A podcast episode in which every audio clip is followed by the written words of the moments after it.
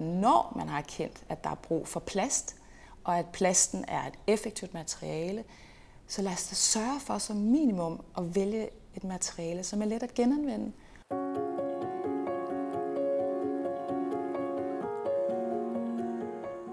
Du lytter til Bæredygtig Ledelse, en podcast fra lederstof.dk. Mit navn er Linda Nygaard, og jeg tager dig med på besøg hos nogle af de ledere, der har fundet bæredygtige løsninger på nogle af de store udfordringer, som vi alle sammen står overfor. Jeg lover dig, at det bliver inspirerende. Og hvis du selv får lyst til at gøre noget af det samme, så har vi for hvert afsnit skrevet konkrete råd ned til, hvordan du kommer i gang. Du finder den på lederstof.dk sammen med alle vores andre gode historier om livet med ledelse. Det er først, når alle aktører i kæden omkring os øh, er enige om, at vi skal fokusere på at kunne genanvende i højere grad, at det reelt vil ske. I dag dykker vi ned i bæredygtighed på det klimamæssige plan. For hvordan gør man en meget udskældt og sort industri grøn og bæredygtig? Det er taget ud til emballagevirksomheden Pluspack i Odense for at tale med direktør og medejer Camilla Havstrup Hermansen om. Vi har bare glemt plasten i vores samfund, og nu er det altså blevet tid til at, at vi plast noget kærlighed. Pluspack laver emballage af plastik og aluminium til fødevarer, der skal have lange holdbarheder. Virksomheden blev grundlagt i 1914 af Camilla Havstrup Hermansens oldefar, der havde mottoet, man skal gøre noget. Et motto, der i 2018 kom til udtryk ved at omdanne produktionen fra indgangsemballage til et genanvendeligt materiale i bæredygtighedens navn.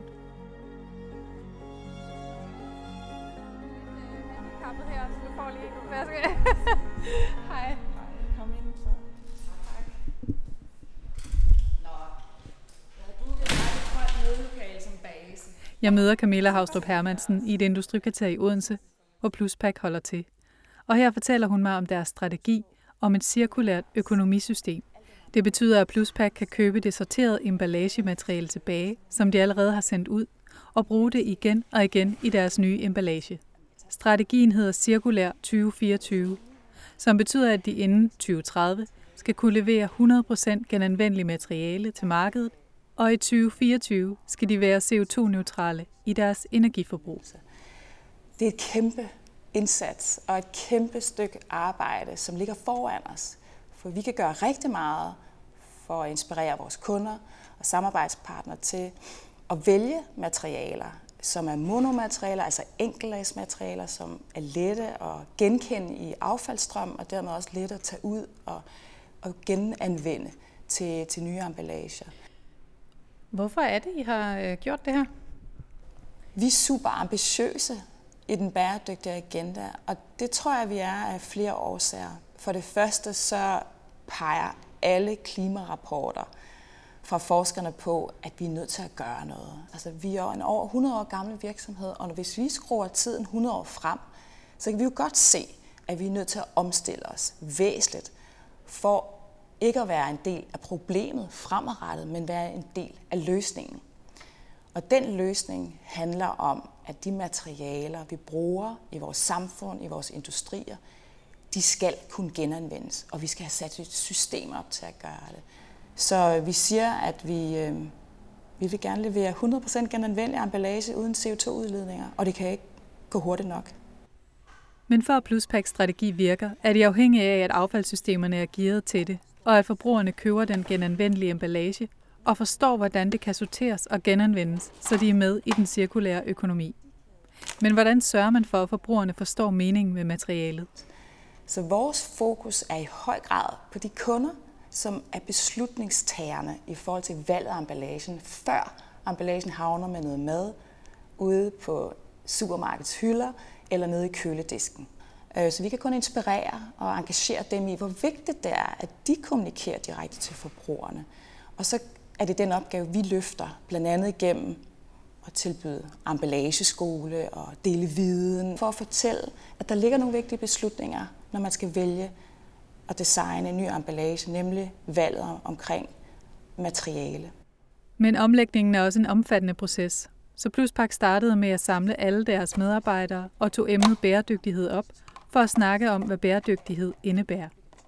Dette udmundede sig i, at de har startet en emballageskole, der er obligatorisk for alle deres medarbejdere at skulle igennem. hvor de lærer noget om, omkring bæredygtighed. Hvordan er det, at vi bidrager positivt? Hvor er det, at de store dilemmaer er øh, for os som virksomhed øh, i samfundet? Og ikke mindst, hvad kan man selv gøre som borger? Jeg tror, hun er gået over. Så vi skal bare lige ud her. Hej. Vi dykker nu lidt mere ned i deres emballageskole. For det initiativ har været en måde at skabe viden og engagement hos medarbejderne på.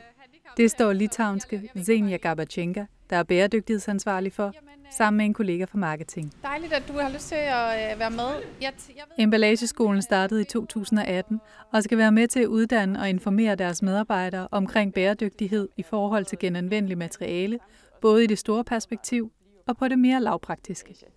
Så vi starter simpelthen her. Øh, fortælle om alle materialer, vi arbejder med. Øh, hvad er forskel? Øh, hvad er bedre for miljøet? Øh, hvad er måske knap så godt? Og, og hvilke udfordringer der er med ved eneste dem. Hvorfor er det vigtigt med den her øh, sko- emballageskole? Hvorfor gør I det? Jamen, vi gør det simpelthen for at øh, ja, dele viden, øh, dele tal og fakta, øh, simpelthen fordi det er det, vi synes, der virker mest troværdigt og overbevisende, og ikke kun øh, blive påvirket af følelser og de billeder, man ser i medier eller læser i aviserne. Fordi der er jo så mange bevis, øh, og, som er dokumenteret på, at plast er faktisk rigtig god materiale. Vi skal bare sørge for, at vi passer på den og bruger det rigtigt. Senior er heller ikke i tvivl om, hvorfor emballageskolen giver mening for medarbejderne. Og her, hvis du får helt rammen, det der med cirkulær økonomi, og vi skal huske at tage et holistisk tilgang. Vi tænker på hele værdikæden, det er hele systemet, det drejer sig om. Vi kan ikke gøre det alene. Så sætter det mange ting i perspektiv og giver mig mere mening for enkelte medarbejdere. Og hvad er det helt præcis for nogle øh, udfordringer, du oplever, eller problematikker, du står overfor i din øh, funktion som, som bæredygtighedsansvarlig? Først og fremmest det er jo selve fortællingen og den overbevisning, at det er den rigtige vej. Det er ikke sig selv så svært, men der er andre udfordringer, som vi skal tage med. For eksempel ja, den der kundeoplevelse. Synes de for eksempel, at øh, det er lige så lækkert at købe et produkt, der er pakket i den emballage? Hvordan håndterer du det så? Jamen, jeg tror, jeg, jeg vælger simpelthen at være ærlig, som vi også ønsker at være her på Plusbak. Øh, vi formidler den viden, som vi øh, kender til. Øh, Jeg sidder personligt øh, øh, øh, i faktisk en ret fin forum eller et netværk hos plastindustrien, som øh, ja, et samarbejde på tværs af værdikæden. Men det er nok det, vi har brugt mest tid på. Det er simpelthen Tag den viden, der findes andre steder, tag det ind i huset, få den omsat til et forståeligt budskab, øh, kommunikere det. Zenia viser mig rundt i deres Learning Lab, hvor de afholder kurserne. Glaskrukker med blå, sorte og gennemsigtige kugler pryder det ene bord, samt stabler og plastikbøtter i varierende størrelser, som er slutresultatet af glaskrukkernes indhold og Pluspaks produkter. Zenia forklarer mig, hvordan at genanvendt plast har en lidt anden farve, end det hun kalder virginplast, altså plastik, der er produceret første gang. Ja, og hvis nu jeg bare til sammenligning tager nogen, der er helt øh, virgine, de er jo helt klar og gennemsigtige, så kan man godt se, at der er forskel. Ja, men den er ikke stor synes jeg. Nej, men... Jeg kan godt se, at når du ligger ved siden af hinanden, så kan man godt yes. se der lidt. Og det er det, som vi synes øh, ikke længere udfordring. Det var det før, fordi øh, kunderne eller slutbrugerne, når de går i butikkerne, så kan man jo godt se, at den har sådan en underlig nuance, i hvert fald når der er fødevare i. Nu, øh, nu er der så meget fokus på både genanvendelse og brug af genanvendte produkter eller materialer, så det er faktisk rigtig godt, hvis man kan se, at den er lidt ikke pæn, så betyder det faktisk, at den var brugt før.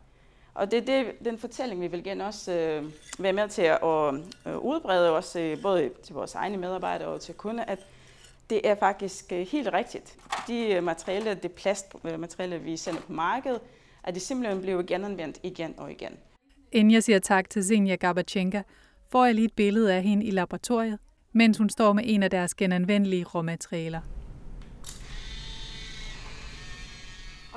Og netop hvorfor de gør brug af det her udskældte materiale som plaster og aluminium, i stedet for at tænke i letnedbrydelige materiale, spørger jeg Camilla Havstrup Hermansen om. Der er mange, som leder efter løsninger og tænker, at bionedbrydelig plast, det må være svaret på rigtig meget. Øhm, det kan det godt være. Bare ikke når vi taler emballage til fødevarer, fordi emballagen, vi laver, den havner hjemme hos dig og mig som forbruger. Og det vil sige, at vi står med emballagen og skal smide den skraldespand. Og i dag i Danmark findes der ikke, kan man sige, en strøm af affald eller ressourcer, som tager højde for at kunne sortere øh, bionedbrydelig plast ud af resten af affaldet. Og, og så går den faktisk ind og ødelægger alt den gode plast. Skulle vi ikke, når vi nu har brugt ressourcerne på at lave materialet, sørge for, at vi kan genanvende det igen og igen og igen, så vi ikke skal have nye råstoffer til at lave nye materialer, som vi skal producere emballage med. Øh, hvad har været udfordringerne ved det her, den her omstilling? Udfordringerne ved den omstilling, vi gerne vil med til at drive, det er jo at få markedet med på den. Og det siger jeg, fordi i dag, der er genbrugsplasten, den genanvendte plast, dyrere end den vagine plast. Så det er en af de store udfordringer. Det er, om markedet er villig til at betale ekstra, når det er tilfældet, for den genanvendte ressource. En anden udfordring er den kompleksitet, som fødevareindustrien på mange måder repræsenterer, at emballage er jo bare en lille del, der skal passe ind i et kæmpestort system, verdens mest komplekse.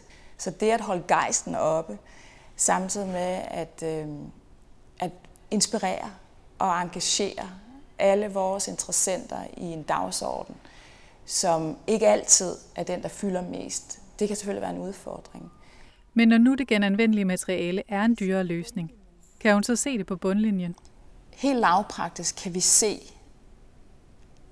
på den sociale bundlinje, at medarbejderne synes, at det giver mening at arbejde hos os i Pluspark. Vi foretager løbende nogle trivselsmålinger, og der ved den seneste måling scorer vi rigtig højt på mening i arbejdet. Vi kan også se, at vi har rigtig mange projekter med kunder, store toneangivende kunder, som har erkendt, at der hvor der er behov for f.eks. plastemballage, der vil de gerne være med til at bidrage positivt med at sikre, at plasten er, består af genbrugsplast, eller at den i hvert fald er let at genanvende.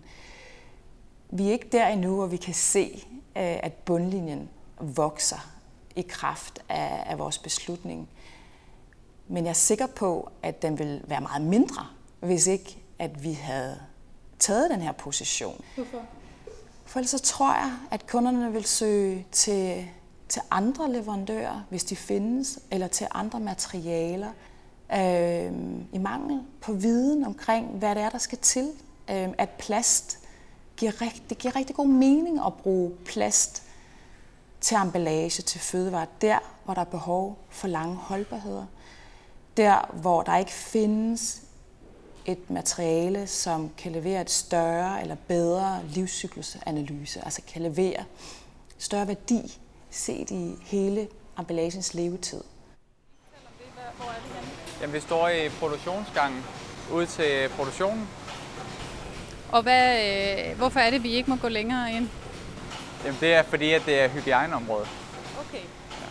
hvor vi skal have hårnet og hitler på. Og er det fordi, det Jonas Krøll Holmbæk har været i Pluspack lige så længe som Camilla Havstrup Hermansen. Han arbejder i kvalitetsafdelingen og er en af de medarbejdere, der har været på emballagekurset. Det synes jeg er fantastisk, at alle medarbejdere de får indsigt i, at hvor meget spild og sådan nogle ting der er, og øh, at det kan genanvendes, og hvor mange gange at det kan blive genanvendt og sådan noget. Det, det er også vigtigt for os. Jeg synes, det er fedt, at vi er med til at udvikle og så gøre det bedre, og så få mere monomaterialer, så det kan genbruges. Det synes jeg er fantastisk. Jonas er tydeligt stolt af at være med til at skabe mere bæredygtige materiale, og i tale sætter også, når særligt et produkt kommer på bordet. Jamen blandt andet så er jeg meget stolt af også at lave produkter til blandt andet leverpostej og sådan noget. Det kender vi alle sammen. Alle spiser det. Siger du det, hvis du sidder hjemme hos nogen og siger, ved du godt, jeg har været med til at producere den der? Ja, og det siger mine børn også. Ved de også godt, at det er genanvendeligt, og de skal læres? Lærer du dine børn at, og, hvad hedder det, sortere og alt det der? Fordi det er jo lige så meget forbrugeren, der også skal vide. De lærer helt sikkert at sortere, eller de kan allerede øh, det meste, som de lærer i børnehaven allerede nu. Ja, så de ved godt, at øh, låget fra strynsen, og det skal i plast. Og... De står med poser ude ved skraldespanden og kan se posen på skraldespanden, så ved de, at det skal deri, eller det kan være øh, dåser eller restaffald og så videre. Det, det kan de se. Inden jeg går, skal jeg lige have et sidste godt råd med fra Camilla Havstrup Hermansen. Jeg vil give tre gode råd, øh, som jeg selv øh, dagligt orienterer mig mod. Øh, det første vil være at kigge ud i verden og se, hvad der sker omkring dig. Hvor er det, at du kan se, at du som leder af din forretning, organisation eller enhed kan gøre den største positive forskel, hvis du gjorde noget andet, end det du gør i dag. Og hvor er det, du kan se, at hvis du ikke gør noget, så er du faktisk med til at øge det negative aftryk. Og råd nummer to vil være, hvor er det, du vil investere dig selv? Hvor er det, du tror på, at du kan gøre en forskel? For det bliver personligt. Det bliver en opgave, og det er en opgave at lede et initiativ eller et projekt eller en virksomhed i en retning væk fra noget, som sikkert fungerer godt i dag. Det tredje gode råd, jeg vil give, det er, prøv at tegne, hvad jeg plejer at kalde en fremtidslineal, en tidslinje, hvor du plotter ind, hvad der kommer, hvad du ved kommer af gældende eller af lovgivning, og hvad der ligger af lovforslag. Tegn det op med ud fra årstal, beskriv, hvad det er, det består i, og så prøv at kigge for eksempel 10 år frem. Og det at synliggøre det, og invitere sine kolleger ind foran den her tidslinje, og kigge på det og tale om, hvad, hvad tror vi, vi skal gøre i dag, for at vi er klar til at møde øh, fremtidens øh, krav. Både for lovgivning, men det kunne også være for kunderne, det kunne også være for medarbejderne. Øh, det, er en, det er en rigtig givetig øvelse, og det er sådan en god gang designtænknings øh, gymnastik. Så kan jeg jo kun anbefale, det, jeg ved ikke om det er et råd, men måske en anbefaling til slut, kig på verdensmålene. Det handler om at balancere sine indsatser. Det godt. Jeg inspirere. Det håber jeg også. Monique. Tak skal du have. Hej. Du har lyttet til Lederstof.dk's podcast Bæredygtig Ledelse. Bag Lederstof.dk står lederne, Danmarks største faglige organisation for ledere med over 130.000 medlemmer. God ledelse gør en forskel. En forskel for mennesker, bundlinje og miljø. Både det miljø, vi arbejder i, og det, vi trækker vejret i. Derfor hjælper lederne dig med disciplinen bæredygtig ledelse. Så gå ind på lederne.dk og få mere inspiration, viden og konkrete værktøjer til dit arbejde med bæredygtig omstilling.